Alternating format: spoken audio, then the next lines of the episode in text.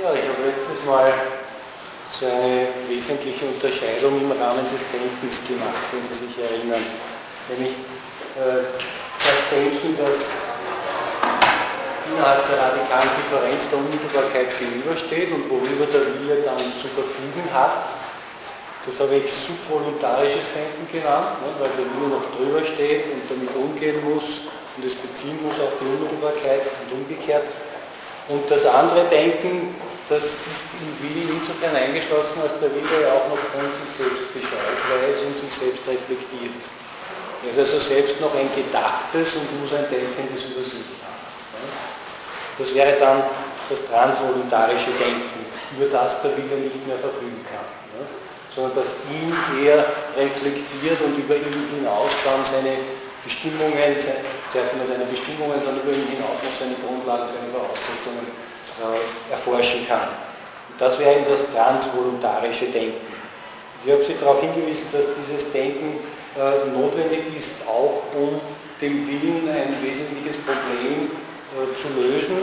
Wir werden erst sehen, ob es lösbar ist, aber jedenfalls um zu versuchen, das zu lösen, nämlich dass der Wille selber ja für sich allein äh, das oberste Prinzip aller Wertsetzung ist, aller Prioritätensetzung, aller Zwecksetzung und eigentlich alle Inhalte sich hat, daher überhaupt kein Kriterium mehr hat, wie er nun die Prioritäten setzen soll.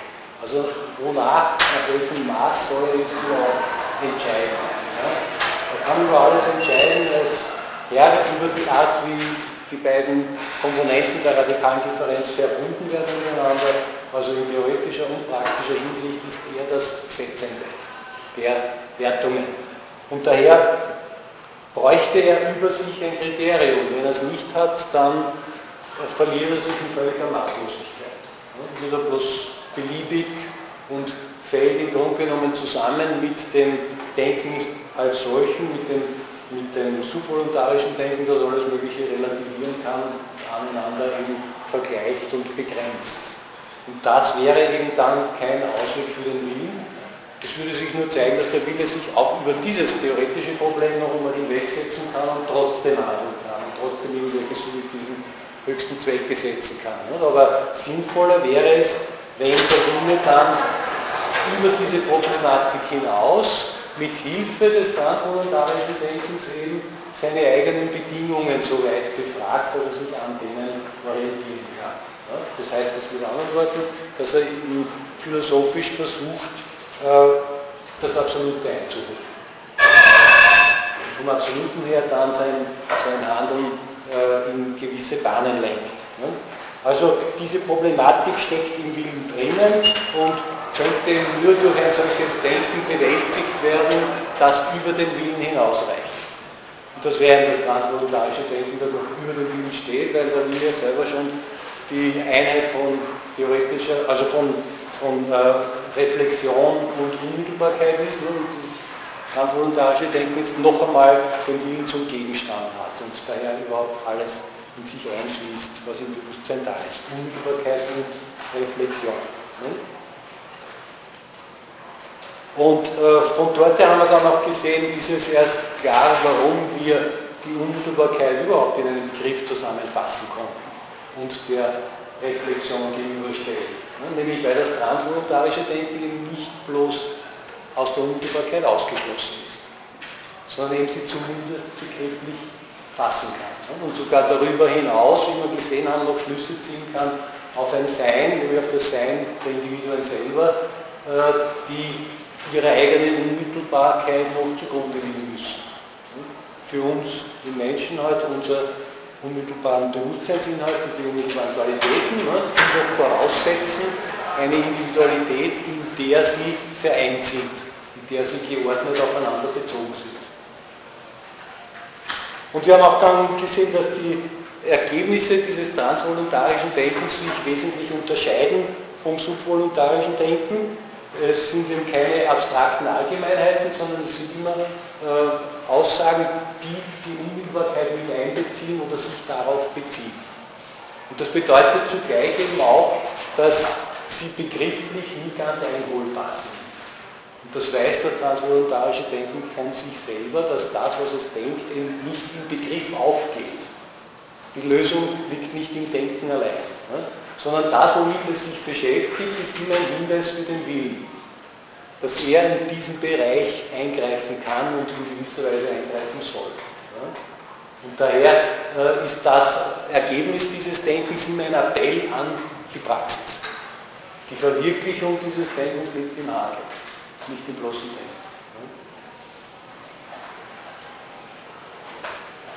Also von dort her äh, müsste das Denken aber die Voraussetzungen des Willens näher erforschen, ne, damit der, der Wille dann zu einer Orientierung kommen kann.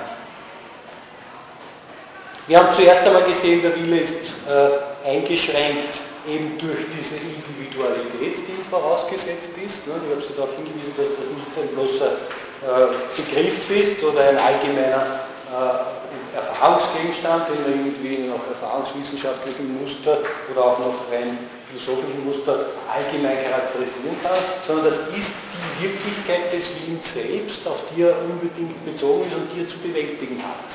In ihrer ganzen Seinsfülle mit allen ihren Eigenschaften. Und daher ist der Wille äh, notwendig darauf bezogen und hat sich damit zu beschäftigen. Man muss sich damit auseinandersetzen und ist daher auch gebunden an die Vorgaben, die hier Material äh, vorliegen, nämlich das Individuum mit seinen Schwächen und Fähigkeiten. Über das kommt der Wille nicht hinaus. Er muss im Rahmen dieses Individuums eben dann seine Tätigkeit ausüben.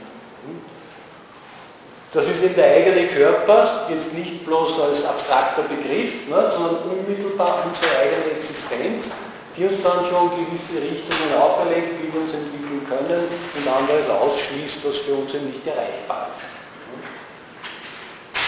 Dieser Körper unterscheidet sich dann eben auch wesentlich von allen anderen Körpern für uns selbst.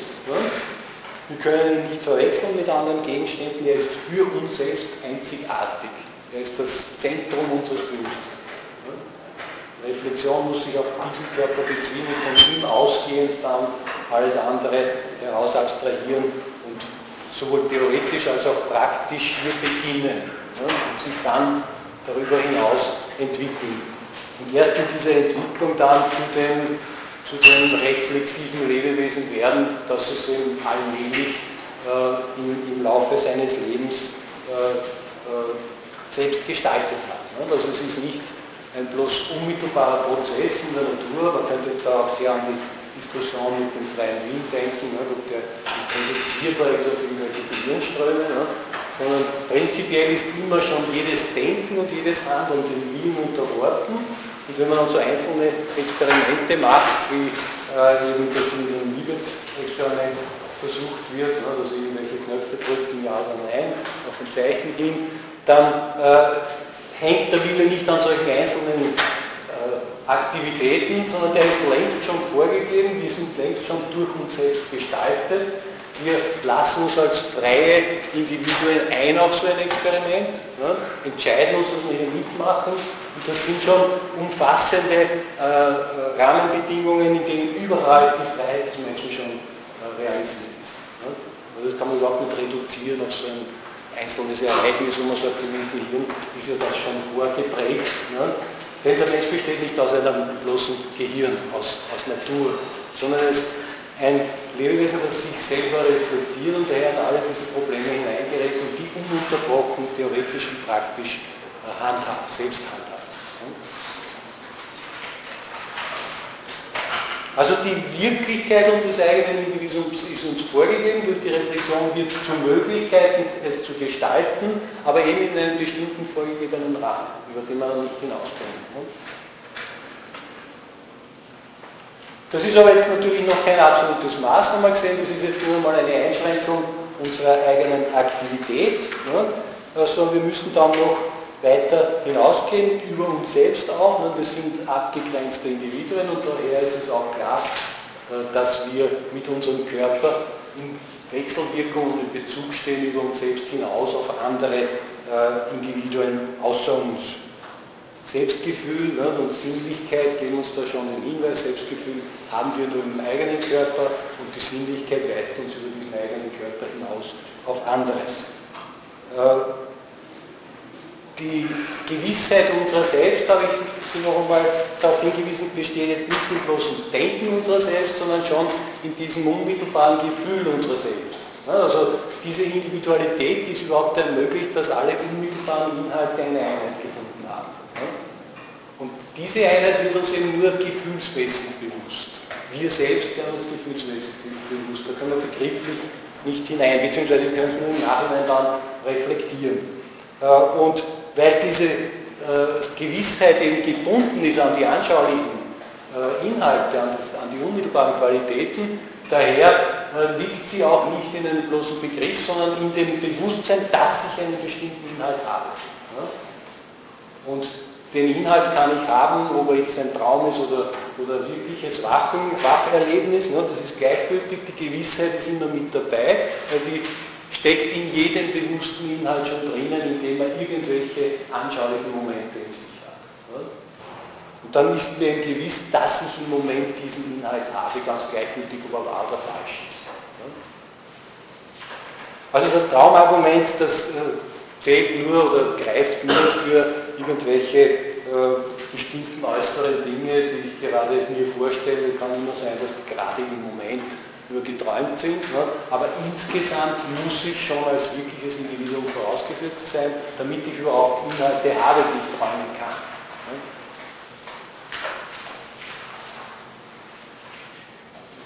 Und außer uns, dass außer uns etwas vorhanden ist, und das ist auch gesichert dadurch, dass wir uns selbst abgrenzen. Wir sind räumlich vorhanden, fühlen das auch und grenzen uns gegen anderes ab. Und die Beziehung zu diesem anderen ist über die Sinnlichkeit zuerst einmal gegeben und die Sinnlichkeit kann nichts Allgemeines äh, erfassen. Sie kann keine Begriffe erfassen, sie kann keine reflexive Bedeutung erfassen, keine Relation als solche äh, erfassen, äh, sondern nur direkt den anderen Gegenstand, der daher auch individuell sein muss. Sinnlichkeit selber, unser individuelles Erkenntnisvermögen nach außen und daher auch auf individuelles Äußeres bezogen. Und dieses individuelle Äußere muss uns immer wieder neue Nahrung für unser Bewusstsein geben und der Reichtum unserer Lebenserfahrung äh, wäre nicht möglich, wenn wir nur einmal ganz kurz äh, einen Blick in die Wirklichkeit gemacht hätten und den Rest dann träumen müssten, aus uns selbst herausholen müssten. Ne? In dieser Bezug nach außen auf einen ganzen äußeren Gegenstand wird besonders deutlich, wenn wir einen Gegenstand in vielfacher Weise erfassen, über viele verschiedene Sinnesqualitäten, wozu immer auch gut ist, wenn wir die Praxis mit einbeziehen, wenn wir mit dem Gegenstand umgehen.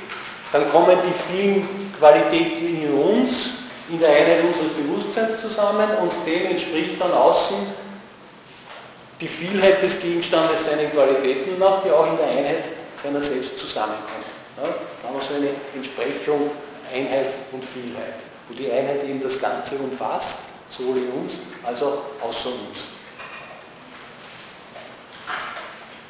Sodass eben auch äh, eben das in der, in der, Unmittelbarkeit verankert ist wieder, ne? die, Reflexion würde wieder Differenzen machen das eine sehen wir, das andere hören wir, das dritte tasten wir und so weiter. Ne? Und äh, macht sich dann das Problem, wie das alles zusammenkommen kann. Ne? Aber das sind alles unmittelbare Qualitäten, so heterogen sie sein mögen, ne? und kommen in uns zusammen, in unserem Selbstgefühl. Und genauso im Gegenstand wird die Einheit der Substanz den vielen Eigenschaften zugrunde liegen. Ne? Sodass uns zumindest ein Gegenstand erscheint ne? als dieser ganze Gegenstand. Und dass einem unmittelbaren Lebewesen mit seinem ganzen Körper ein ganzer Gegenstand erscheint, kann man gesagt. Aber das heißt noch nicht, dass die, äh, dass die Gegenstände wirklich diese Einheit sind. Ne? Sie können auch äh, bloß ein Aggregat von Teilen sein, das uns eben jetzt aus unserer Sinnlichkeit heraus als Einheit erscheint.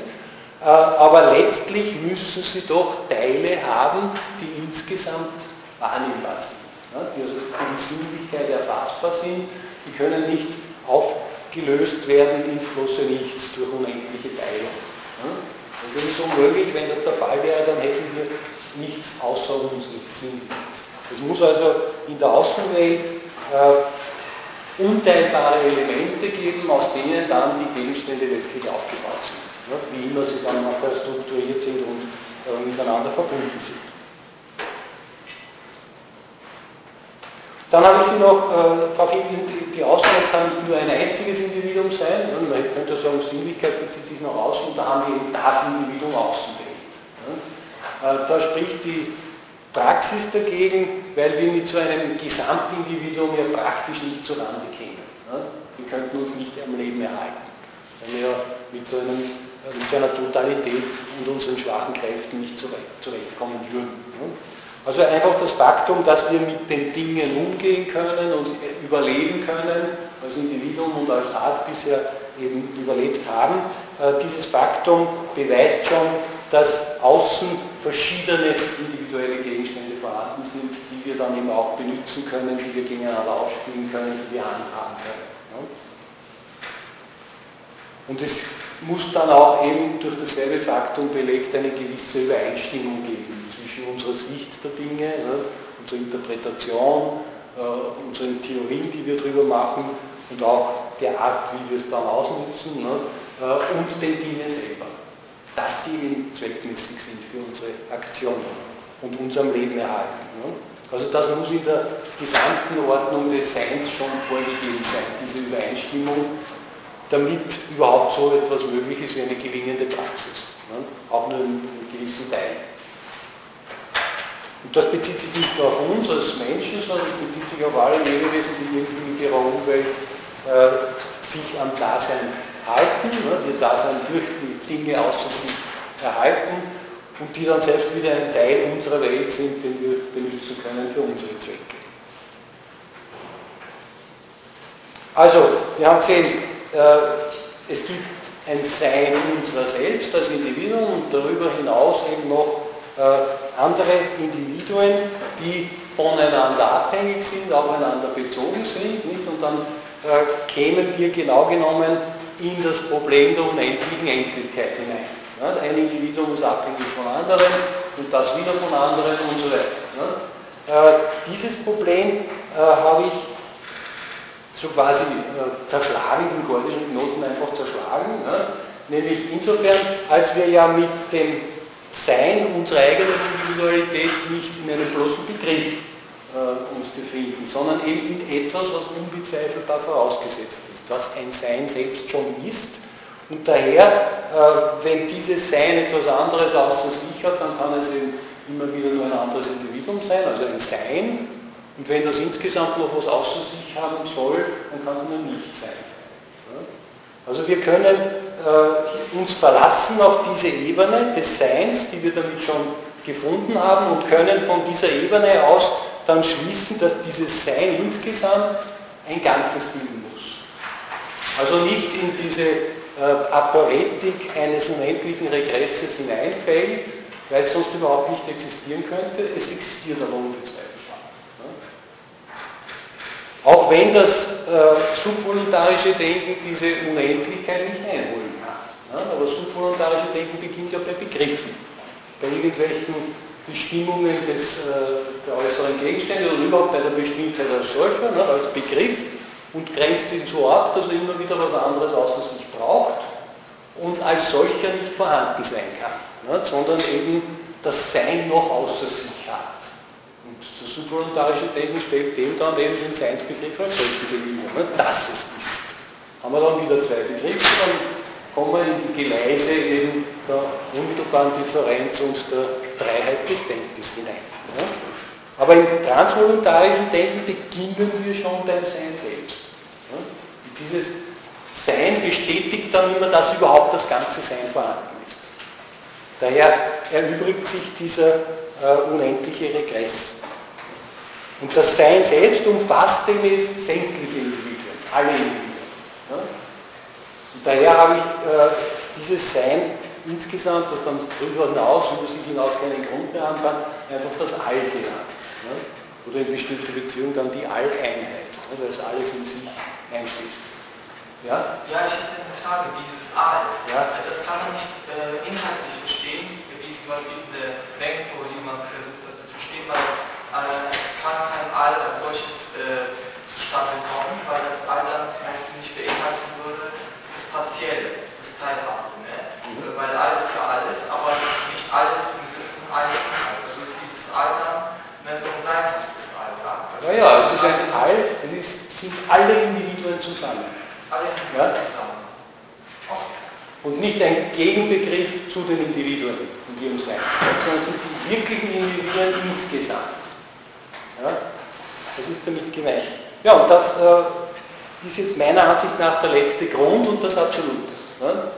Obwohl wir jetzt noch nicht ganz absehen können, wie das jetzt für den Willen wirklich eine Lösung bringen sollte. Ja? Aber da haben wir noch die Zeit dafür, um auf das draufzukommen. Ja? Also die Totalität sämtlicher Individuen, die als solche ja äh, unbezweifelbar sicher sind. Ja? Das ist eine ähnliche Individuen. Das weiß ich nicht genau. Das überlasse ich dem allen. Ich vermute eher, dass es unendlich ist, aber wie auch immer, wir können es nicht ausloten. Schon gar nicht begrifflich. Wir können nur spüren, dass wir da drinnen stehen, aber wir können sicherlich nicht mit unserem Gefühl ausloten, wie viele das sind außer uns. Ne? belanglos, ob es unendlich viele sind oder nicht. Schwer zu sagen. Ne? Und diese wirklichen Einheiten, ja. in der empirischen Welt können wir ja nicht. Na freilich, ununterbrochen. Wir selber gehören dazu und alles, was außer uns ist, gehört auch dazu. Das sind alles die wirklichen Gegenstände, mit denen wir konfrontiert sind. Die sind also nicht nur bloße Begriffe, ne? sondern die, die sind fundiert in diesem Sein. Und die sind selber Träger des Seins. Ja, die sind ja selbst strukturiert. Ja, ja, freilich. Und in einer Struktur sind ja wieder mehrere Elemente. Ja, ja, ganz genau. Ja, komm, auf das komme ich schon noch. Ja? Äh, natürlich, jetzt müssen wir uns mit dem ein bisschen beschäftigen, ne? wie das strukturiert ist, dieses All. Ja? Aber zuerst einmal können wir sagen, es muss dieses All geben und wir können solche äh, Fragen nicht beantworten, wie viele sind das. Ja? Oder wie schaut es genau aus? Ne? Ist es eine Kugelform oder ist es eine Saturnform oder was immer? Ne? Das sind Fragen, die sich nicht beantworten lassen. Aber das heißt, Raum und Zeit müssen wir auch Nein, nein, nein, nein, nein. Die sind drinnen. Wir, wir existieren ja räumlich zeitlich. Ja? Wir existieren mit unserem Körper unmittelbar räumlich ausgedehnt. Und das spüren wir auch. Ja? Daher muss das All genauso räumlich sein. Ja? Nur wie weit es geht, ja, das ist fürs, für unser subvoluntarisches Denken ein unlösbares Problem. Ja? Das brauchen wir aber auch gar nicht zu lösen. Das ist unwichtig. Hauptsache es ist ein Ganzes. Wie auch immer. Ja? Wir können auch nicht erklären, wie das ein Ganzes sein kann. Sondern nur das Faktum heranziehen, das. Weiter kommen wir nicht in diesem Punkt.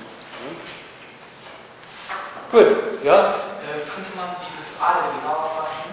Also in einer expliziteren Fassung darlegen als dieses Jenseits, Jenseits, also ohne ein äußeres, anderes. Und sagen wir so mit dieses ohne eine Relation, also wahrhaftig ein absolutes. Naja, absolutes würde ich schon sagen, aber ein Jenseits würde ich nicht sagen. Also im Sinne Jenseits des Jenseits. Also es beinhaltet kein Jenseits, kein äußeres. Ach so, Jenseits des Jenseits, also wieder diesseits könnte ich sagen. Ja, ja, das ist ganz diesseits. Ne? Ja, ja, ja, würde ich schon sagen. Ja. Gut, ich muss jetzt äh, aus Semestergründen, das ne, Semester neigt sich schon dem Ende zu, das ist die drittletzte Vorlesung im Semester, muss ich Sie noch einmal auf die Prüfungstermine aufmerksam machen. 27. 28. Juni, ja, Montag, Dienstag, letzter Montag, Dienstag, in meinem Zimmer oben noch äh, 10 bis 17 Uhr. Müssen Sie auch selber irgendwie einreihen ne? und absprechen, wer drankommt. Äh, und müssten sich mögen sich bitte anmelden über Univis Online. Und zwar 14 Tage vorher wird äh, dieses Portal geöffnet, da können Sie dann rein und sich anmelden, können sich bis 24 Stunden vorher auch noch abmelden. Ja? Also für mich ist vor allem wichtig, dass ich vorher ungefähr weiß, wie viele Leute kommen. Ja? Wenn Sie sich anmelden und dann nicht kommen, passiert Ihnen nichts. Ja? Sie kriegen keine schlechte Noten oder irgendwas. Oder, äh, müssen das dann zu einem anderen Termin machen, aber sonst bleibt Ihnen ganz frei, ob Sie kommen oder nicht. Nur ich möchte einigermaßen wissen, wie viele Leute dann kommen. Ja? Drum bitte anmelden. Außerdem habe ich dann die Liste und kann sie dort eintragen und muss nicht Ihren Namen extra hinschreiben. Das ist während dem großen Prüfungstermin eine, eine Erleichterung. Ja? Also darum bitte ich um Anmeldung. Äh, ja, es wird dann, ich werde es die Woche noch ins, äh, ins Laufen bringen, es wird dann eben dieser Termin eingerichtet, dass Sie sich anmelden können. Ja, der zweite Termin ist 3. 4. Oktober, das ist der erste Montag und Dienstag im Oktober. auch wieder 10 bis 17 Uhr und der Ort ist noch nicht ganz klar, weil ich bin dann ab 1. Oktober in Pension und vielleicht muss ich dann sofort raus aus meinem Zimmer. Ne? Äh, daher kann ich mir nicht versprechen, dass es in meinem Zimmer sein wird. Ich werde es aber dann noch im Laufe des Sommers äh, ins, in die Homepage schreiben, auf welchem Ort das stattfindet. Ja? Oder notfalls schreibe ich es auch dann einfach an die Tür meines Zimmers und sie werden dann woanders hin gewiesen. Ja? Aber jedenfalls Zeit ist 3., 4., 10. um 10 Uhr oder zwischen 10 und 17 Uhr. Ja? Da müssen Sie sich dann auch wieder 14 Tage vorher anmelden. Und äh, den Usus kennen Sie ohnehin, ich gebe drei, vier bis höchstens fünf Personen zugleich dran und Sie können Ihre, ihre äh, Unterlagen heranziehen. Ne? Und dann diskutieren wir die Sache. Haben Sie noch irgendwelche Fragen? Super. Gut. Ja, jetzt, jetzt laufen wir uns ein bisschen auf dieses All und seine Elemente ein. Ne?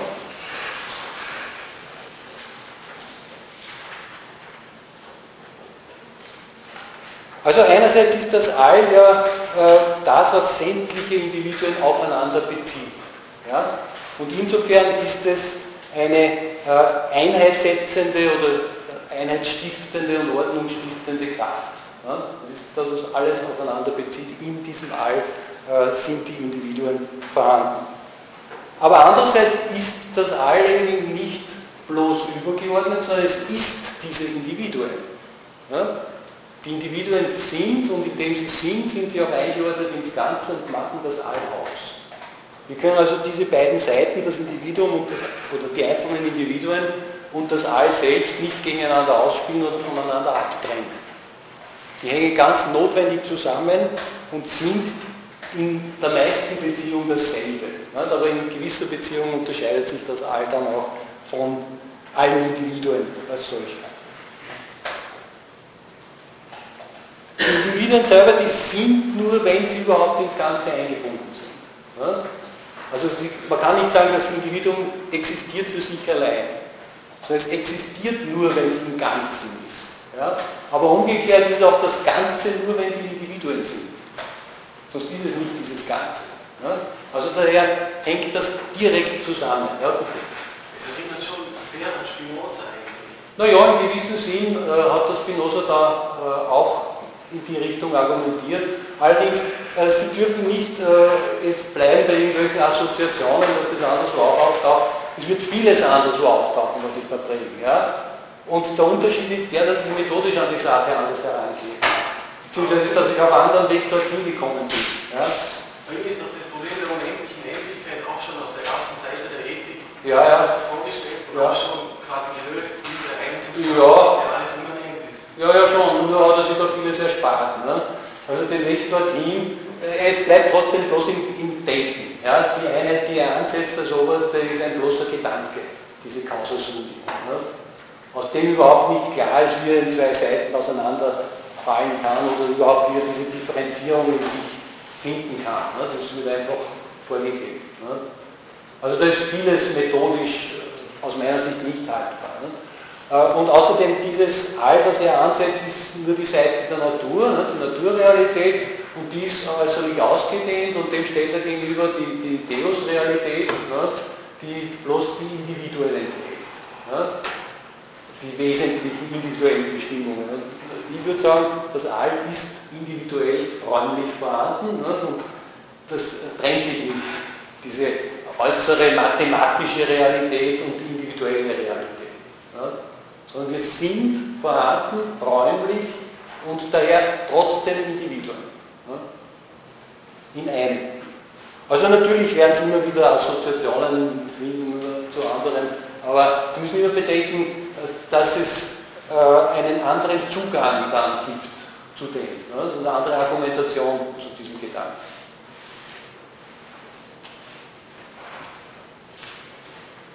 Also ist beides total aufeinander angewiesen.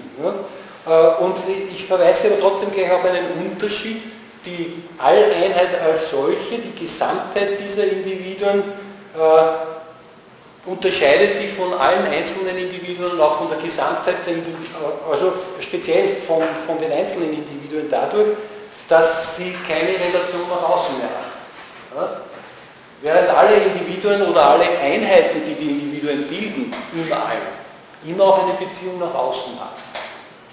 Das All hat nur eine Beziehung nach innen. Darüber hinaus gibt es nichts mehr. Also das ist ein wesentlicher Unterschied. Ja? Äh, könnte man das so verstehen, wenn eine Beziehung äh, nach außen äh, vor sich steht, muss ja immer ein anderes, ein verschiedenes sein. Ja. Und wenn das All, wenn es diese kleinsten Atome gibt, die nicht mehr teilbar sind, ja. Einheiten, dann sind vielleicht alle Einheiten in Gleichgültigkeit gleich und wegen der Gleichheit kann es keine Beziehung nach außen geben. Nein, nein. Na, diese Gleichheit, die, die gibt es nicht. Das kann es nicht geben, weil wir haben ja gesehen, dass das, was ist, ist Individuum. Aber jeder atomaren Nein, sind alles Individuen.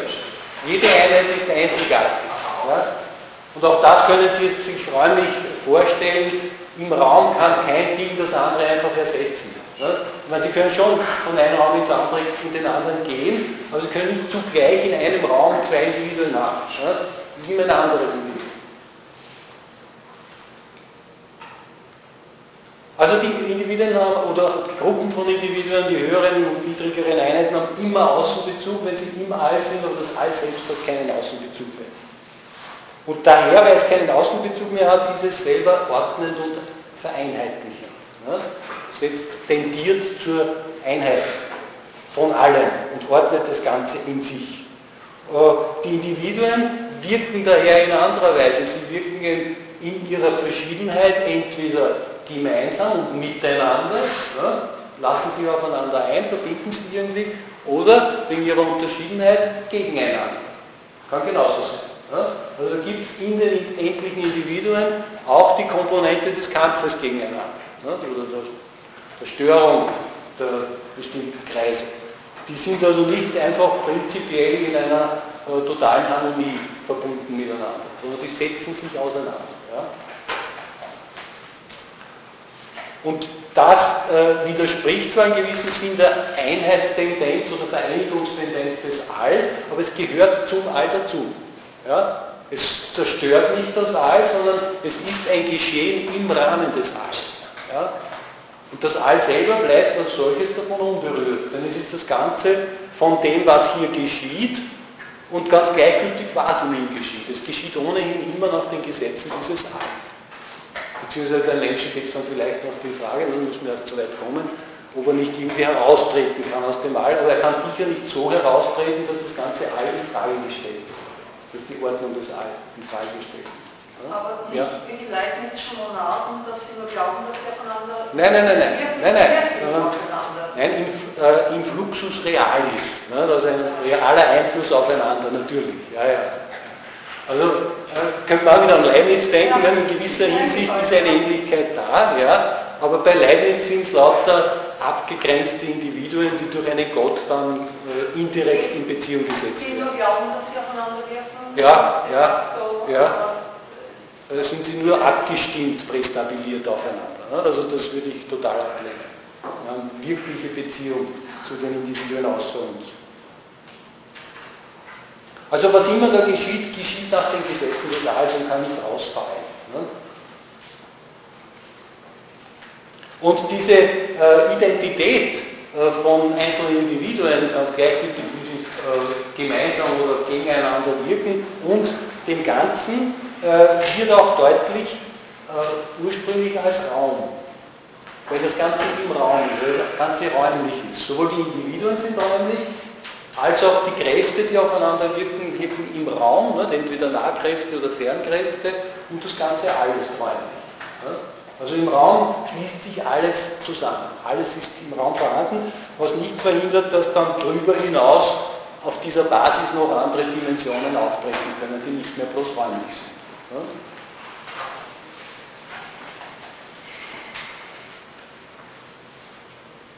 Also das All ist zugleich Einheit und Vielheit zusammen ne? und weil es das ist, hat es auch zu beiden eine Tendenz, ne? das lebt in sich, bewegt sich dauernd, es geschieht dauernd etwas und diese Tendenz kann einerseits Verbindung von Individuen herstellen, ne?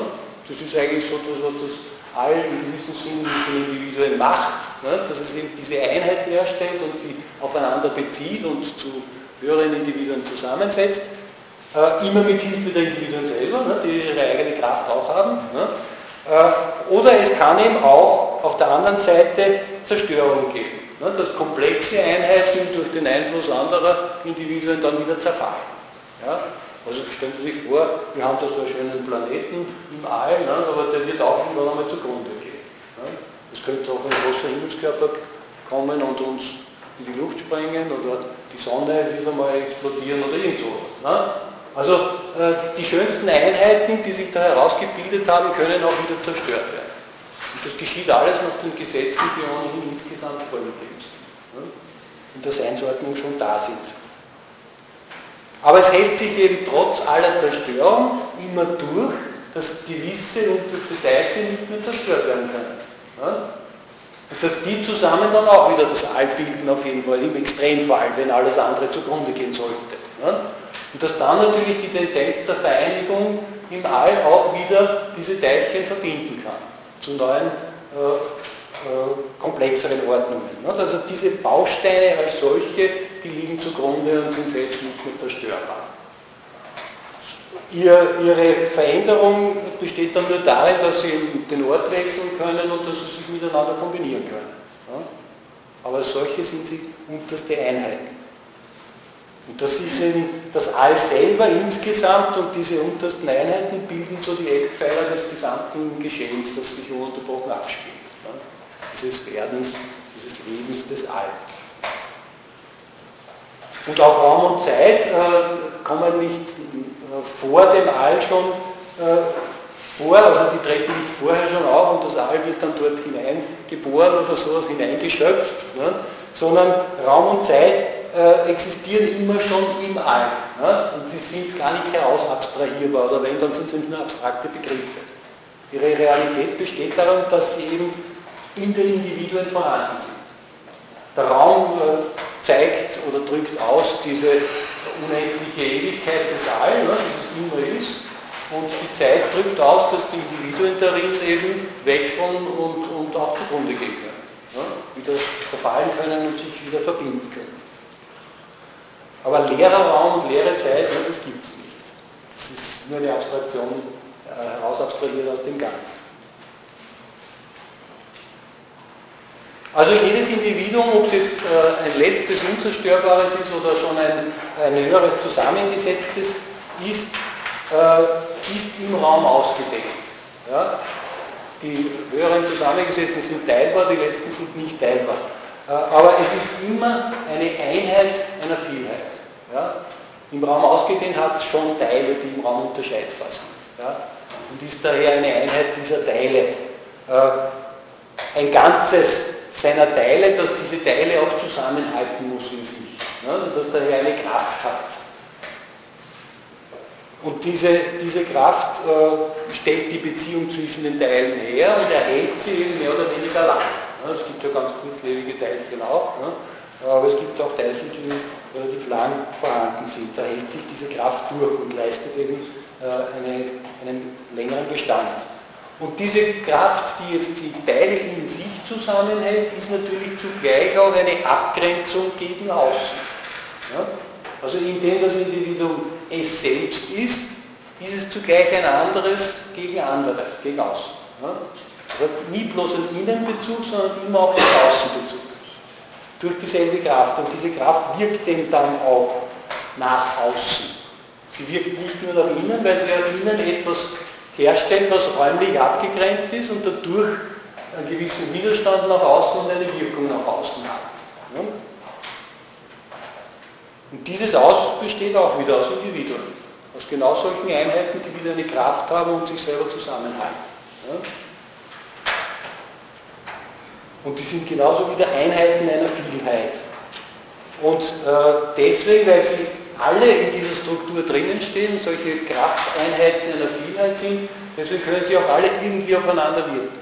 Ja? Irgendeine Wirkung kann jedes Individuum, äh, sei er noch so schwach, auf die anderen äh, ausüben. Das, weil das Ganze ja in der Einheit des All zusammenhängt. Daher hängen sie alle eben die Totalität aller wirklichen Individuen in dieser Gesamtheit zusammen. Ne? Die Individuen haben aber trotzdem eine gewisse Eigenständigkeit jeweils. Ne? Schon dadurch, dass das All äh, aufgebaut ist auf unzerstörbaren Teilen, diese, äh, sind diese Teile selber eigenständig vorhanden. Ne? Und wenn sich diese Teile dann äh, verbinden, dann äh, kommen sie der Einheit des Alls nach, dieser Vereinigungstendenz des Alls nach und das heißt, das All selber legt seine eigene Einheit hinein in die bestehenden Individuen. Ja, verbindet sie zu komplexeren Individuen. Und das heißt aber auf der anderen Seite auch, äh, dass dadurch die einzelnen Individuen ihre Eigenständigkeit bekommen. Die Einheit des Alls legt sich hinein und jetzt sind sie selber dann bestimmte Einheiten in ihrer Einmaligkeit, mit ihren ganz bestimmten Eigenschaften, mit ihrer besonderen Eigenheit. Ja? Und auch mit ihrer besonderen Kraft für ihre Teile und für ihre Wirkung noch aus. Ja? Also über das All selber kriegen sie auch wieder Eigenständigkeit. Die Teile als solche sind ohnehin eigenständig in dem Sinn, dass sie nicht erst von anderswo geschöpft werden müssten, sind sie immer schon da. Ne? Die verbinden sich eben in verschiedener Weise, aber die Verbindung selber ist auch noch ein Entstehen von Eigenständigkeit. Was aber nicht ausschließt, dass sie insgesamt trotzdem alle wieder zusammengehören, ne? ihrem Gesamtverband existieren. Also in der Wechselwirkung von allen stehen.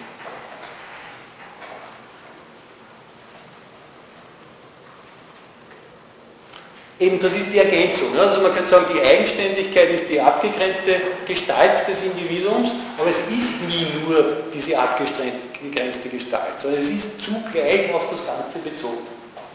Und damit ergänzt sich diese Eigenständigkeit wieder durch die Beziehung auf alles, ne? das ist selbst nur ein Teil des Ganzen.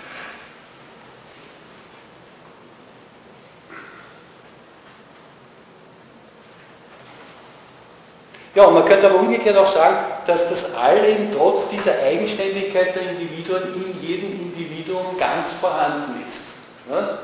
Weil das Ganze äh, aus dem Sein des Individuums, ja, und dieses Sein zugleich wird ins Ganze eingeordnet und die gesamte Wechselwirkung aller und als solches alleine gar nicht besteht.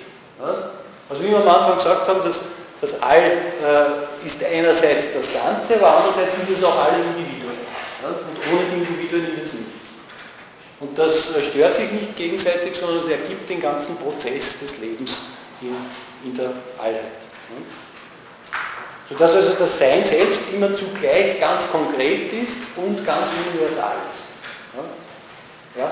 ja, das All in Bezug zu den Einheiten, zu den Individuen, ist gewissermaßen aktuell immer vorhanden. Aber ein Individuum in Bezug zum All, ja. das All im Individuum ist doch potenziell naja, potenziell in der Weise, dass es halt sich ändern kann.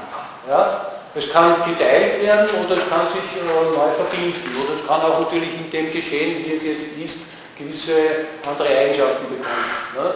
Also das Individuum verändert sich und mit ihm schon auch das All, nur insgesamt bleibt das All immer es selbst.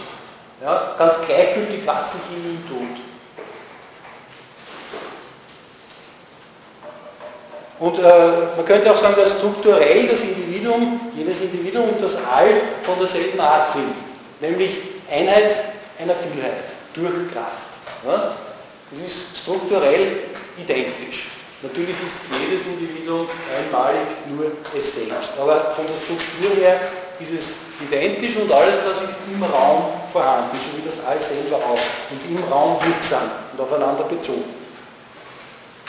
Und diese wirklichen Einheiten, diese wirklichen Individuen sind eben begrifflich und reflexiv und sind auch durch Begriffe nie ganz zu erreichen. Und wenn wir sie fassen wollen, müssen wir eigentlich letztlich immer auf unser Selbstgefühl zurückgreifen.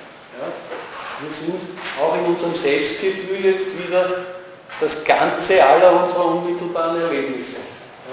Und in jedem einzelnen unmittelbaren Erlebnis spüren wir uns als Ganze. Und trotzdem ist, sind die Erlebnisse voneinander unterscheidbar. Ja? Aber wir selbst erleben sie. Wir spüren sie insgesamt. Ja? Die sind immer auch bezogen auf die anderen unmittelbaren Erlebnisse, die wir gerade spüren. Ja? und eben dann in der Reflexion, die wir gespürt haben. Also wir müssen diese Einheit nicht bloß denken oder können sie gar nicht bloß denken, sondern wir müssen sie selber vollziehen in uns. Wir müssen uns einfach selber spüren. Ja? Und dann reicht man hinein in dieses Sein. Wir empfinden es in uns. Ja? Und äh, diese Ganzheit, die wir in, in, jedem Teil unseres Körpers spüren, ist dann eine gewisse Analogie zum All selber. Ja? Das, das All ist in allen seinen Teilen vorhanden, wenn wir jetzt Innen- und Außenbezug zusammennehmen, ne, dann ist das All in jedem einzelnen Individuum vorhanden und trotzdem es, geht es darin nicht auf, im einzelnen Individuum, sondern ist eben zugleich immer das Ganze und die Beziehung von allem aufeinander. Ne. So wie Sie sagen können, ja, ich, äh, ich spüre äh, das, das, Getränk in meinem Mund, aber da sind Sie selbst in Ihrer Gesamtheit, die es beim Trinken den Genuss. Ne. Obwohl das ein ganz bestimmter Teil des Körpers ist und ein bestimmter Sinn angesprochen ist damit.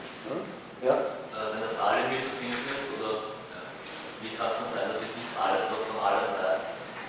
Ja, weil, sie, weil das Wissen von allen nicht bloß begrifflich ist. Ne? Spüren tun sie, tun sie es auf, auf, da können wir wieder auf Leibniz zurückgreifen, mit den kleinsten äh, Bewusstseinsinhalten, mit diesen kleinsten Perzeptionen, spüren tun sie alles aber eben so äh, minimal, dass sie nicht entsprechend darauf reagieren. Mit der Grobheit ihres Gefühls. Ne? Aber sie sind eingebaut und es wirkt alles aufeinander und daher kommt in ihrem Selbstgefühl auch alles zusammen. Aber begrifflich das auseinanderzulegen, das wäre eine Überforderung unseres Denkens.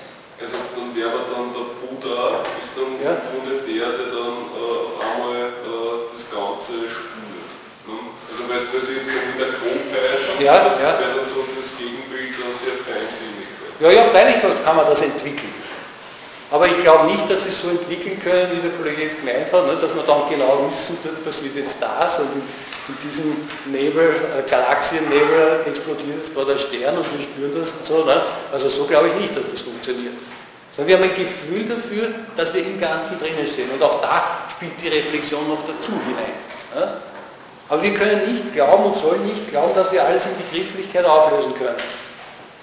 Sondern wir müssen eben auch immer unsere intuitiven Erkenntnisvermögen mit einsetzen, ne? diese individuellen Erkenntnisvermögen. Ja? Aber von Gegenständen können wir nicht sagen, wir haben ein Selbstgefühl. Nein, eh nicht. Eh nicht. Das heißt, sie sind auch keine Individuen. Schon, Individuen sind sie sehr wohl. Aber also sie schließen doch vom Selbstgefühl auf das Individuelle, oder? Bei uns, da haben wir Zugang. Ja? Wir gehen einmal über unsere Reflexion hinaus und haben Zugang zur Unmittelbarkeit. Aber natürlich ist die Unmittelbarkeit auch wieder differenziert. Ja? Ich gehe auf das noch ausführlich ein. Ja? Aber das, natürlich ist die Individualität nicht gebunden an Reflexion. Das schrecklich. Es wären nur die Menschen Individuen. Ja? Gibt es außer uns keine Individuen. Und wir würden es auch erst durchs Denken. Ja? Das, das, funktioniert überhaupt nicht, haben wir ja gesehen. Ne? Das Denken kann überhaupt diese Individualität nicht herstellen, weil es selber ganz unbestimmt. Ich habe gemeint, über Selbstgefühl. Das ist was anderes. Ja, ja, über, ja, stimmt, ja, über Selbstgefühl, aber da können wir dann nachher auch noch Differenzierungen machen. Ja, also wir können über Selbstgefühl uns in gewissem Sinn einfühlen, auch ins Anorganische. Ja, aber das wird schon ein bisschen diffus. Aber von unserem eigenen Selbstgefühl her können wir zumindest zum Organischen schon eine, äh, eine deutlichere Nachempfindung aufbauen. Ja. Sie sagten ja, über Selbstgefühl wird uns wirkliches Sein besteht. Ja, ja. Bedeutet das dann, wenn ich mich nicht mehr selbst spüre, höre ich auch auf zu sein? Dann hört sie als dieses Individuum auf. Ja? Dann zerfallen es halt in andere. Ne? Das ist eben eine größere Einheit, eine komplexere Einheit, die dann allmählich wieder zerfällt. Ne? Die zerstört ist. Das ist ein zusätzliches Problem, ne? das erst dann äh, ethisch sehr vordringlich wird, die Unsterblichkeit. Ne? bin ich mir selber noch nicht ganz sicher, ob ich das in den Griff kriege. Aber das wäre natürlich ein wesentlicher Punkt. Ne? Also wir sind auf jeden Fall äh, auflösbar. So wie jedes Lebewesen. Ne? Und, und, wie auch anorganische Einheiten, ne? die Erde oder das Sonnensystem oder so. Ne? Ich will es nicht verkomplizieren, aber ja. was ist mit all den Krankheiten, psychiatrischen Krankheitsbildern, wie ja. die da herein, wo eben Menschen Zustände sind oder sich eben nicht das spüren und so weiter. Wir können uns weglassen, ich will es nicht verkomplizieren Naja, ich meine, das sind, äh, da haben Sie eine Ordnung vorgegeben und die wird gestört. Ja? Und die Frage ist halt, was die vorgegebene Ordnung ist, woraufhin man die Leute dann behandeln soll, ne? was dann der Zustand der Gesundheit ist. Das ist auch nicht so eindeutig, schon gar nicht bloß begrifflich zu sagen. Ne? Da muss man sich auch äh, auf die Individuen einstellen und so weiter. Ne? Genau dieses sich nicht spüren, weil das sind ja. Leidenszustände, kann man so oder so in einer Diagnose belegen, aber das gibt es bei Menschen, das darf auch. Ja, ja, durchaus. Ja, ja. Also äh, das, das äh, zeigt nur die, die Endlichkeit aller Individuen. Ja? Und ausgenommen sind nur die allerkleinsten Teilchen, die nicht mehr zerstörbar sind. Ja? Aber alle komplexeren Individuen sind auch äh, gefährdet, bedroht. Ja? Und können verschiedenster Weise gestört werden, ihre Ordnung. Ja? einfach nur, wenn sie einen Körperteil verlieren. Und das kann eben auch ins Psychische hineingehen. Ja?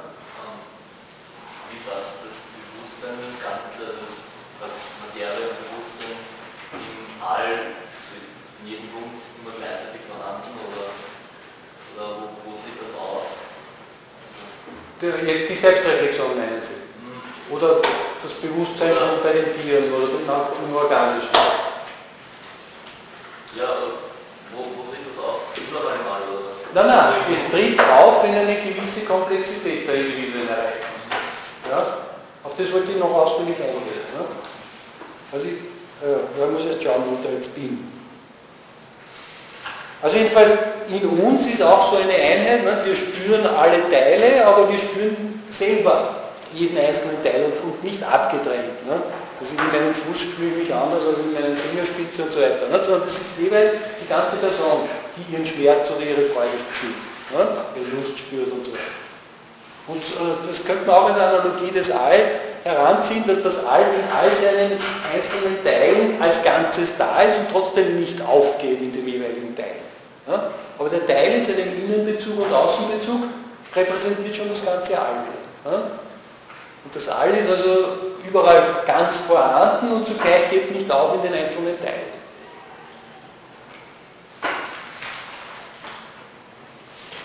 Ja, und beim, äh, eben von diesem den ganzen Körper spüren her können wir eben auch aufs Lebewesen jetzt noch etwas zurückblicken. Äh, Im Lebewesen ist ja so, dass die einzelnen Organe nur vorhanden sind, wenn sie eine gewisse Ordnung zueinander haben und sich gegenseitig äh, fördern und verursachen gleichzeitig. Ja? Also die hängen so zusammen, dass das einzelne Organ als solches nicht lebensfähig ist, sondern nur im Verband des ganzen Körpers. Ja? Wenn man da entscheidend zertrennt, dann kann das Individuum nicht mehr überleben. Aber im ganzen Körper ist das Organ vorhanden und trägt dazu bei, dass der Körper insgesamt existiert. In dieser Wechselwirkung der einzelnen Teile, der Organe. Ne? Und im Prinzip sind alle Individuen von der Art, ne? weil sie Einheit einer Vielheit sind.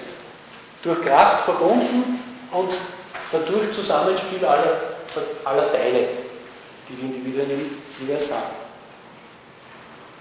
Und die Grenze eben dieser der Teilung sind dann nur die untersten unzerstörbaren Teile, die sich dann eben wieder neu zusammensetzen können zu anderen Individuen. Also äh, wenn wir an die Wirklichkeit selber herankommen wollen, dann nie bloß begrifflich, sondern immer mit Bezug auch auf unser Gefühl, auf unser Selbstgefühl und in Analogie dazu dann äh, auch äh, ein Versuch, das andere zu verstehen. Ja, aber nie bloß rein abstrakt. Daher können wir auch im All nicht oder aus dem Begriff des Alls nicht a priori alle, alle Inhalte ableiten, ne, die da drin vorkommen. Sondern wir müssen uns zurückbeziehen auf unsere Erfahrungen, auf unsere individuellen Lebenserfahrungen, auf unsere Alltagspraxis und so weiter. Und von dort her kriegen wir dann einen Bezug auch wieder zu dem Ganzen. Also gerade das transvoluntarische Denken kann nie bloß begrifflich bleiben. Es bezieht immer die unmittelbaren Erfahrungen mit ein.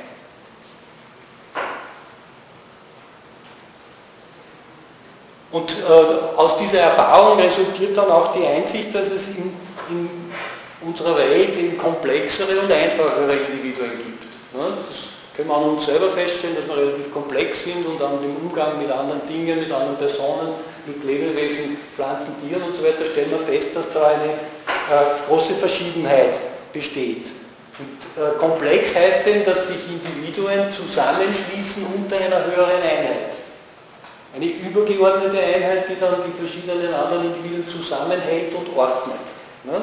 Wobei die untergeordneten Individuen auch wieder von verschiedenem Komplexitätsgrad sein können. Ne? Also in einem Organismus gibt es Teile, die ziemlich leblos sind, wie die Hufe bei einem, bei einem Rind zum Beispiel. Ne? Und es gibt andere Teile, die sehr, sehr organisch sind.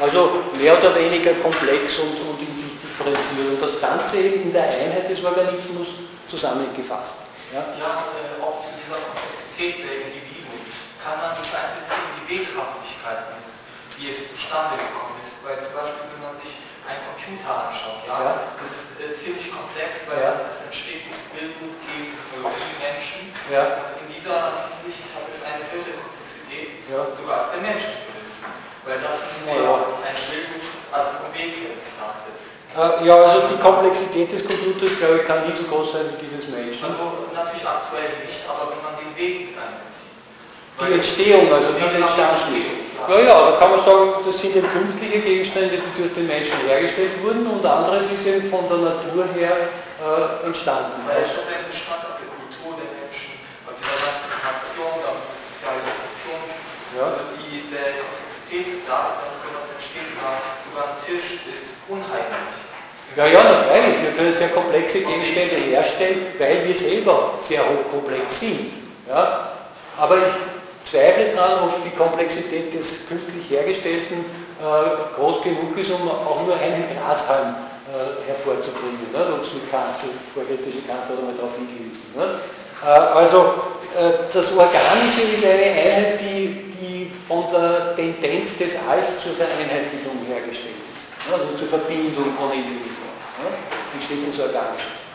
Und solche Komplexitäten meine ich, und da sind wir eine ziemlich hohe Stufe, auf die ich dann noch eigens eingehe.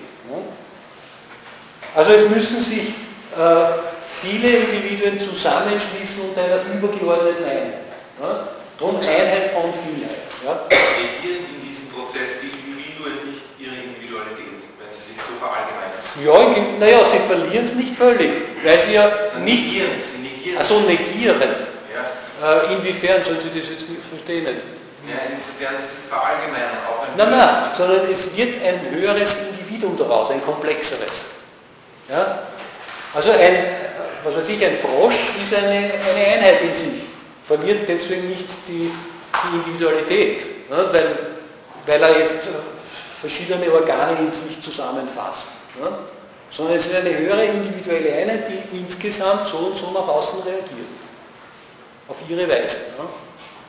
Aber ich wüsste nicht, wieso das ein Verlust an Individualität sein sollte. Ganz im Gegenteil, die Eigenheit wird noch, noch deutlicher. Ne? Auf das wollte ich dann auch noch zu sprechen kommen. Ja, und im All selber müssen natürlich alle Möglichkeiten solcher Komplexität enthalten sein. Ja? Und die können sich dann herausentwickeln oder auch wieder zugrunde gehen. Also die komplexesten Einheiten, die im All vorhanden sind, müssten da der Möglichkeit nach schon in den Kräften der Dinge angelegt sein. Und es kommt darauf an, dass sie im, Gesamtgeschehen einmal sich herausentwickeln. Und wenn sich so etwas Komplexes entwickelt hat, kann es natürlich auch wieder äh, zugrunde gehen, weil es natürlich sehr verletzlich ist in seiner Komplexität. Ne? Und das ist insgesamt das Geschehen des All, solche Komplexitäten entstehen und wieder vergehen.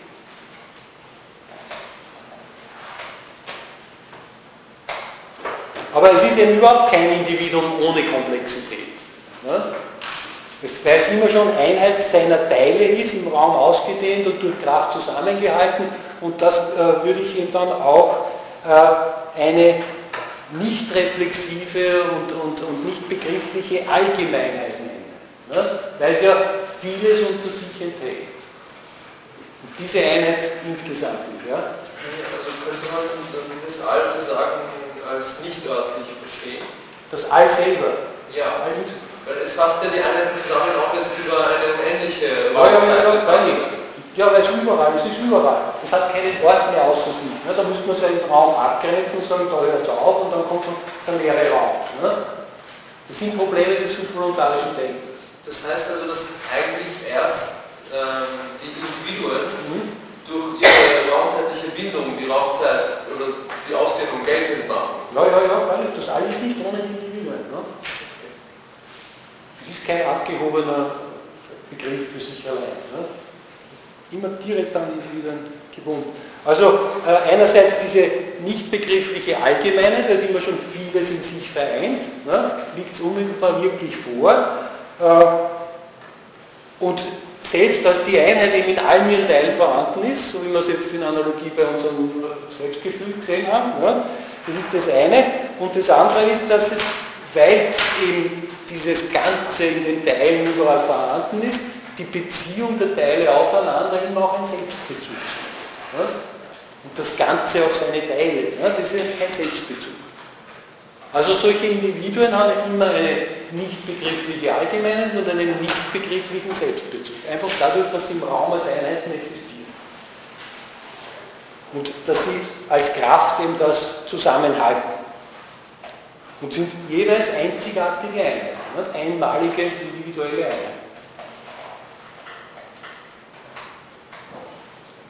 Und zugleich, damit sind sie natürlich über sich hinaus bezogen, ne, weil da solche Einheiten vorhanden sind, beziehen sie sich auf das, was außer ist. Ne, weil sie sich abgrenzen und äh, den, den, Einfluss von anderen dann abwehren eventuell, ne, gewisse Einflüsse abwehren oder mit anderen Einflüssen zusammen dann etwas bewerkstelligen. Daher haben sie immer auch zugleich Wirksamkeit nach außen, nicht bloß nach innen.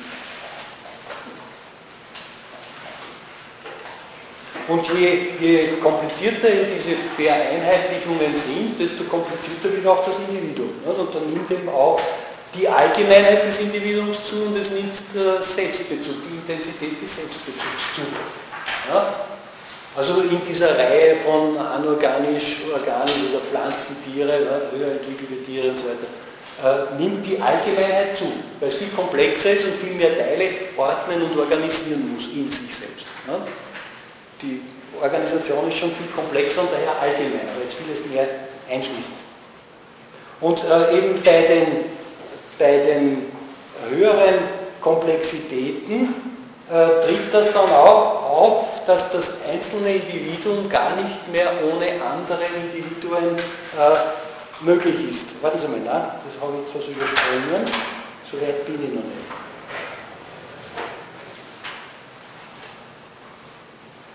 Na, das war jetzt ein Sprung. Zurück. Kommt später. Ich habe da die Seite falsch gedreht gehabt. Ja, also äh, ich muss zuerst auf das genau eingehen. Die Individuen sind jetzt einfach ihrer Struktur nach verwandt ne, und alle ähnlich miteinander, weil sie solche Einheiten in der Vielheit, Vielheiten in der Einheit sind. Äh, das ist übrigens auch ein leibnizischer Ausdruck ne, für die Monaden. Äh, aber zugleich damit sind sie trotzdem einmalig. Und in ihrer Einmaligkeit sind sie wieder voneinander verschieden. Ja? Und es kommt jetzt darauf an, je nachdem, wie sie sind, ob sie anderen ähnlicher sind oder weniger ähnlich. Und die ähnlichsten Individuen, die gehören dann irgendwie zusammen, die haben eine spezielle Beziehung aufeinander. Ja? Und wenn sie dann auch besonders räumlich, in räumlicher Nähe sich verbinden können, dann entsteht sowas wie eine Art. Ja, aber wenn sie getrennt sind, kann man auch sagen, es ist eine gleiche Art, aber die haben dann äh, wenig miteinander zu tun. Das Metall kann irgendwo in einem entfernten Stern liegen und bei uns. Ne? ist von derselben Art, aber es hat wenig miteinander zu tun. Äh, aber wenn es dann zusammenkommt, ne, also vor allem bei komplexeren Individuen, kann es schon sein, dass eine, eine echte Art entsteht. Ja? Dass Individuen miteinander verwandt sind. Eben aus dieser Ähnlichkeit heraus und zugleich aus der Nähe zu den anderen Individuen, die aber gleichzeitig wieder individuell verschieden sind. Und je, je, komplexer die Individuen werden, desto allgemeiner werden sie auf der einen Seite und desto ausgeprägter wird aber zugleich auch ihre Eigenheit. Sie werden immer ganz spezifischer dadurch, weil sie viel mehr Einheiten in sich verbinden und organisieren. Wird die Eigenheit auch äh, deutlicher. Ja? Können Sie noch mal kurz sagen, warum alles, was uns begegnet, individuell ist im Sinne von einmalig? Also das ja. abgegrenzte Einheiten ja. das ist mir klar. Aber ja. zwei Kieselsteine wirklich einmalig, der eine im Unterschied zum anderen ist. Ja, äh, ja schon im Raum. Ne? Also zwei Kieselsteine. Ja, wahnsinnig. Naja, aber der Raum ist eben nicht so abstrakt, bloß quantitativ, ne, sondern im Raum gibt es eine Einheit von Teilen, die durch Kraft zusammengehalten werden. Ja, aber ich und kann ja beides genau gleich wahrnehmen, die zwei Ja, wahrnehmen können sie schon, können Leute verwechseln. Ne? Sie würden trotzdem nicht sagen, deswegen weil es Zwillinge sind, sind es eine Person. Ja, weil sie sich leicht täuschen können, ob es diese oder jene Person ist. Ne? Ja, da reden wir ja von Subjekten und von Personen, die sich selbst auch als einmalig begreifen, aber warum das bei Gegenständen ist? Ja, einfach weil sie im Raum ausgedehnt sind ja, und äh, aus kleinsten Einheiten bestehen und im Raum können sie es nicht austauschen. Sie können nicht statt des einen einfach ein anderes reintun. Ja, da müssten sie es an dieselbe Stelle setzen, dann hätten es zwei Individuen an derselben Stelle, die müssen sich total durchbringen, dann wären es wieder nur ein Individuum. Ja? Also im Raum des, dieses Prinzipium Individuationis bei, bei Aristoteles ne, ist die Materie. Das kann ja ganz gleich ausschauen. Ne? Sie können zum Beispiel zwei, äh, zwei solche Zetteln haben. Ne? Papierblätter, A4, ne? haben so ein ganzes Stoß, 500 Blatt, die schauen alle gleich aus. Aber trotzdem können Sie es immer nur einzeln beschreiben. Sie können immer wieder das gleiche rein und nochmal draufschreiben, nochmal, ne? das geht nicht. Es ist was anderes, auch wenn es völlig identisch ausschaut. Und wenn es ganz genau hinschauen, findest du dann auch die Unterschiede. Ne? Aber einzelne Moleküle kann man nicht voneinander unterscheiden. Naja, da hält halt unser Erkenntnisvermögen nicht stand. Man kann sich also den Raum, also so eine raumzeitliche Koordinate heraus kann man sagen, ja. diesen Beobachtungsstandpunkt ja gesehen ist das ein anderes als dieses. Aber wenn ich ja, jetzt zwei verschiedene, einmal das eine, einmal das andere herlege, ja, ja. kann ich nicht sagen, dass sie nicht die gleichen Ja, freilich, darum, das ist auch noch nicht so deutlich, die sind auch noch relativ wenig komplex, diese Moleküle. Ja. Das ist ganz klar, da tun wir uns schwer, sie zu unterscheiden. Da sage ich eben nur prinzipiell, wenn sie existieren, müssen es Einheiten im Raum sein. Und daher können es nicht identisch mit einer anderen Einheit im Raum sein. Ne? Also wenn wir mal beim Sein sind, und das haben wir nicht bloß begrifflich und ja nicht bloß abstrakt, ne, der Raum ist eine Quantität, sondern eben wirklich bezogen auf unser Selbstgefühl, dann können wir sagen, von der Sinnlichkeit her muss immer wieder was äh, Individuelles gegeben sein, ne? so wie wir selber. Ein empirischer äh. Darum sage ich ja, wir können... Wir können ja, ja, ja, ja, ja, ist mit einbezogen. Wir können nicht bloß durch Denken vorgehen. Ja? Wir müssen unsere Praxis mit einbeziehen. Aber wir haben immer die Verankerung in unserem eigenen Selbstgefühl, dass wir unmittelbarer sind und wir sind ja nicht bloß denkende Wesen. Ja? Und genau die Unbezweifeltheit, wie ich es vorher äh, erläutert habe, liegt nicht im bloßen sich selbst denken, sondern in diesem sich selbst fühlen. Ja? ja? Würden Sie jetzt sagen, anorganische auch Individualität? Ja, ja, ja, ja. ja. Bis in die letzten Teilchen. Eben meine Frage, es gibt nämlich zumindest von der Quantenmechanik her Resultate, dass wenn äh, in einem Atomverband, in Gas ja. oder so, äh, wenn diese Teilchen da in solchen Atomverbänden sind, ja. äh, dann ist es nicht mehr zuordbar, ob das jetzt das Elektron A oder das Elektron B ja, ja, das kann ich mir schon vorstellen. ist, ja. das, das ist dann immer so individuell. Also die ja, aber jetzt werden Sie doch nicht sagen, dass die äh, Physik auf Individualität ausgerichtet ist. Ja, nein, aber das war meine Frage. Weil Sie, äh, nein, da bin ich ziemlich brutal gegenüber der Erfahrungswissenschaft. Ich sage einfach, das ist mir wurscht, was die machen. Okay. Ja, ja, äh, gegenüber, gegenüber diesen allgemeinen äh, Strukturen, die ich da über die philosophische Reflexion rauskriege, äh, sind es irgendwelche Modelle, die heute so sind und morgen anders. Ja? Ist, mir schon klar. Ja, ja. ja. Jetzt auf ja. philosophische Ebene. Ja, ja. Und ich beschäftige, es kann natürlich sein... Diese Theorie ist weder verifizierbar noch falsifizierbar. Ja, ja. Naja, sie ist falsifizierbar durch Argumente, so. aber nicht durch physikalische Experimente. Ja?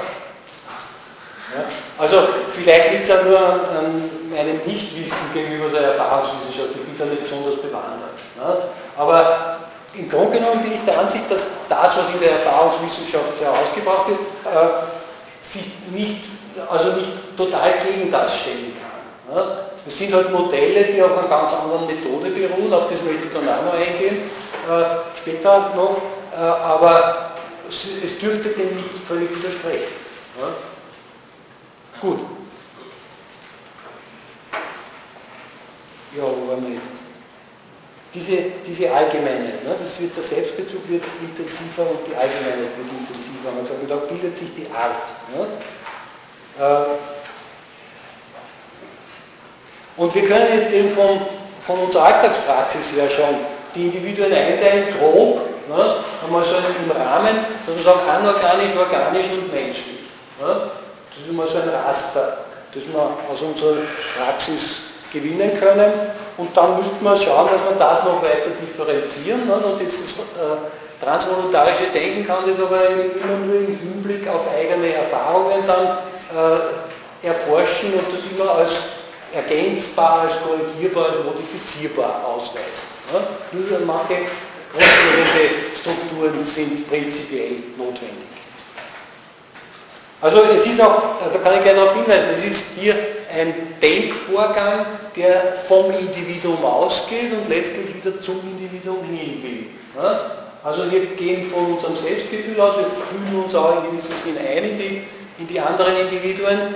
Wir verwandeln jetzt durch praktische Deutungen die Welt in unsere Interpretationen und von denen gehen wir wieder zurück in die Praxis und greifen ein und beschäftigen uns mit den also wir gehen von den Individuen aus und wieder zu den Individuen zurück. Und es sollte eigentlich unser Wissen so gehandhabt werden, dass es auch wirklich auf die Individuen eingeht. Ja? Eben weil dieser Prozess zugrunde liegt, vom Individuum ausgehend und dann wieder praktisch in die Individuen eingreifen. Ja? Und das ist eine Vorgangsweise, die in der Erfahrungswissenschaft ja prinzipiell ausgeschlossen wird. Ja? Da ist ja der Eintrittspreis für die Methode schon der, dass man das Individuum einmal an der Kasse abgibt. Da muss man in der Allgemeinheit stehen. Methode bedeutet Verallgemeinerung.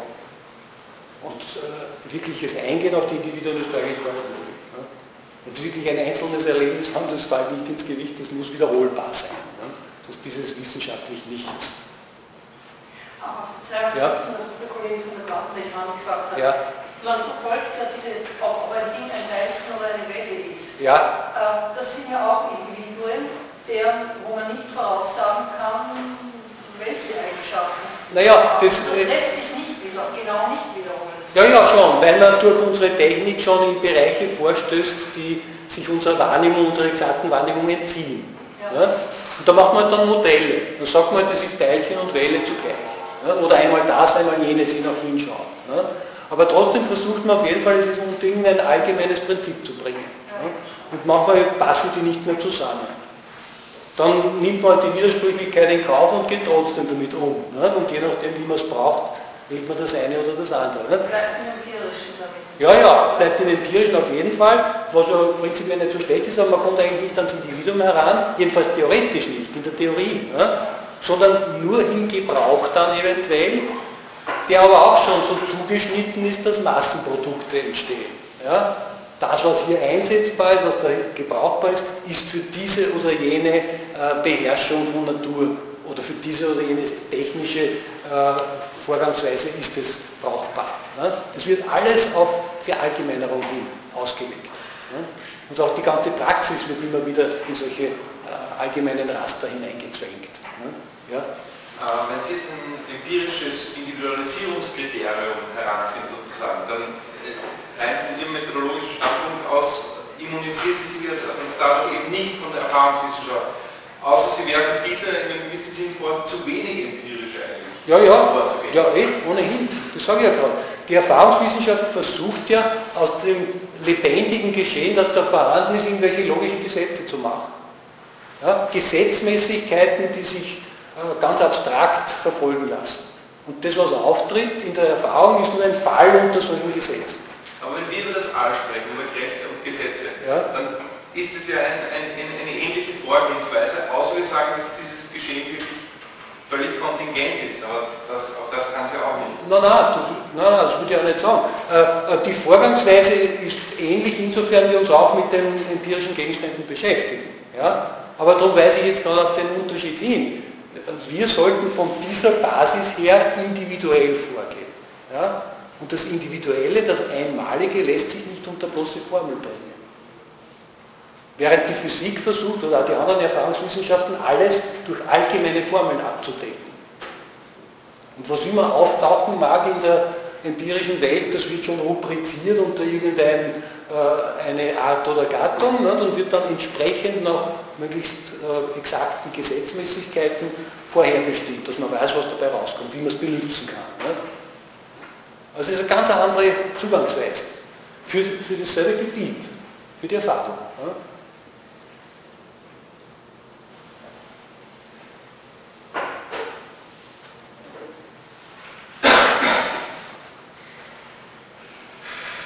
Also ja, bei dieser Einteilung bin ich jetzt gewesen. Nicht? Also in grob in äh, anorganisch, organisch und menschlich. Und das ist eben ein, ein, theoretisches Bild, das wir uns auch machen und das auch wieder modifizierbar ist. Es kann, können Ereignisse passieren, wo man sagt, das kann man gar nicht mehr so genau abgrenzen, Mensch und Tier zum Beispiel. Ne? Weiß man nicht so genau, was in Zukunft da kommen wird. Also organisch, anorganisch, das ist auch, noch so ein gewisser diffuser Übergang. Ne? Aber es ist eben von uns her aufs Individuum bezogen und daher nach individuellen Ereignissen und Erfahrungen auch wieder modifizierbar. Ne? Weil es ja nicht dogmatisch unter irgendwelche allgemeinen Gesetzmäßigkeiten gefangen ist, ne? sondern es lebt eben. Also jedenfalls können wir jetzt über das Lebendige im Unterschied zum Leblosen ein bisschen äh, überlegen, was da den Unterschied ausmacht. Ne? Das Leblose ist eine äußere Verbindung, wo die Teile auseinandergehen können und es bleibt trotzdem Lebloses in dieser Weise übrig. Ja. Es sind schon auch komplexere Beziehungen, ne. ich möchte jetzt nicht auf die Komplexität im Rahmen des Anorganischen eingehen, ne.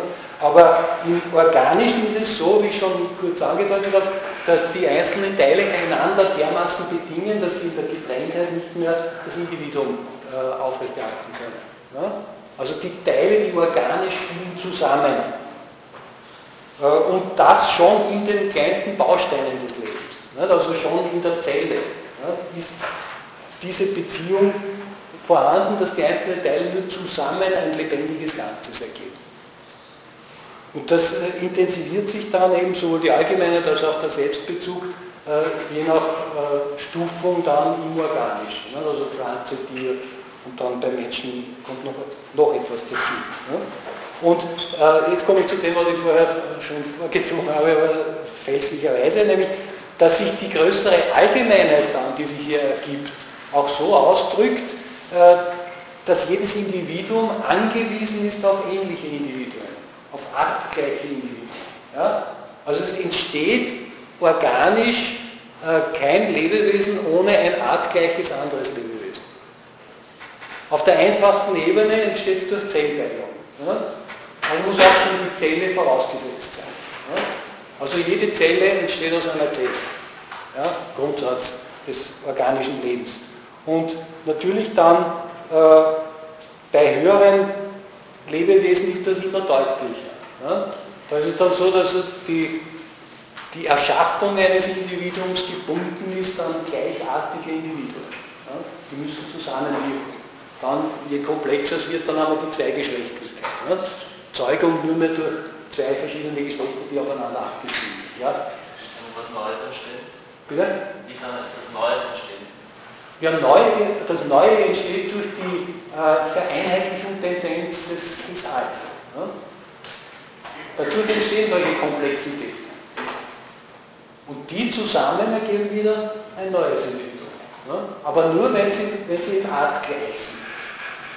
Nur dann entsteht ein neues Individuum, nur ganz normal auf dem natürlichen Weg. Ne? Das erste Neue hatte noch keine Art gleich. Also das, das zweite dann. Naja, aber das, naja, da muss man sich überlegen, weiß ich nicht so genau, wie das Leben überhaupt entsteht. Das entsteht zuerst einmal als Zelle. Ne? Das ist der erste Schritt zum Leben. Das ist der Grundbaustein des Organischen, die Zelle. Und das entsteht eben über ja, so chemische Verbindungen allmählich, wobei das naturwissenschaftlich nicht gelöst ist. Ne? Ich würde sagen, das entsteht eben aus einer Verbindung von anorganischen Elementen, die schon langsam durch die komplexen Zusammenhänge ein Leben erfolgt. Ja? Wie das exakt entsteht, entzieht sich meiner Kenntnis. Darum sage ich auch prinzipiell aus unserer Erfahrung heraus machen wir deutlich den Unterschied zwischen anorganischem und organischem. Ja, schon einmal verstehen, warum Sie sagen, jedes Individuum braucht ein artgleiches ja, da, ach so, Sie meinen das Erste, das entstanden ist, noch aus was anderem. Na, wenn es einmal als Leben vorhanden ist. Also, ja? Aufs Leben bezogen. Aufs Leben bezogen. Ja? Weil es bleibt ja nicht bei einer Zelle, die teilt sich dann ne? und dann die teilen sich wieder. Ne? Und da setzt jede, zumindest jede Folgezelle schon die erste Zelle voraus, die vielleicht noch aus dem anorganischen stammt.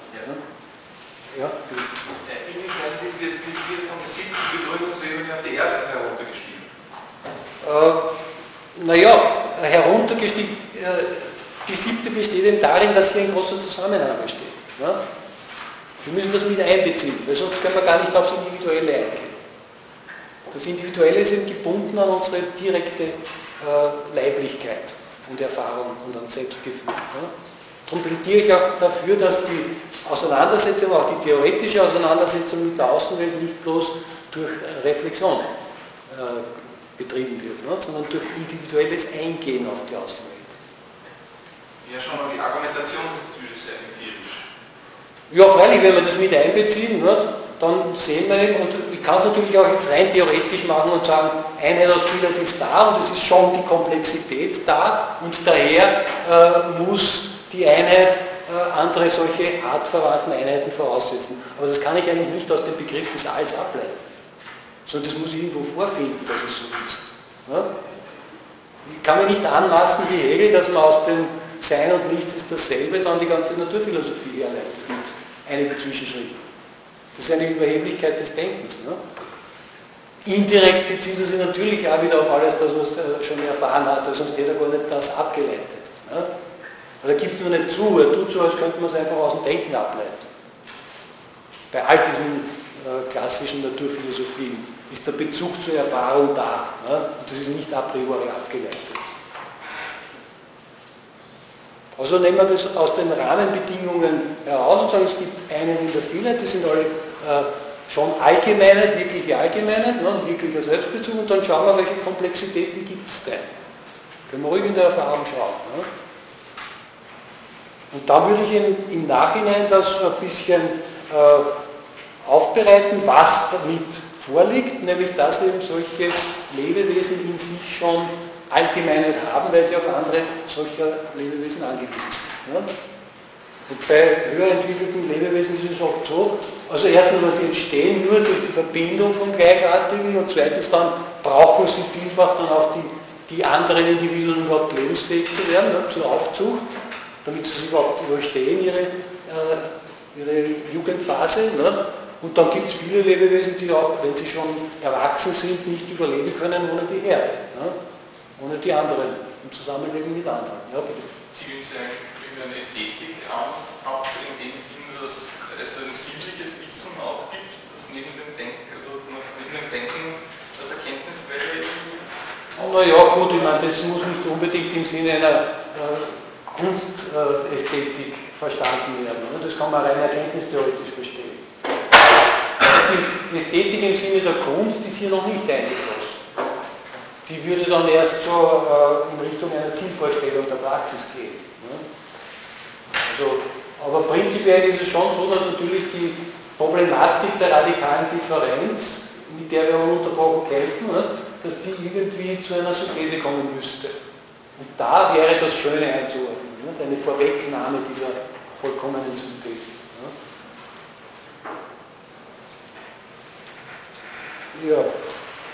Also wie gesagt, äh, bei den, bei den Tieren schon diese Verallgemeinerung, dass sie immer die Arten brauchen und als solche gar nicht lebensfähig sind.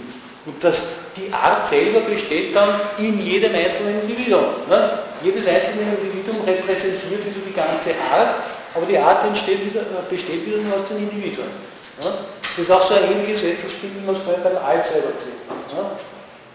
Also es gibt die Art nicht, ohne dass es die Individuen gibt. Aber es gibt die Individuen auch nicht, ohne dass es die Art gibt. Ja? Sonst entsteht es gar nicht.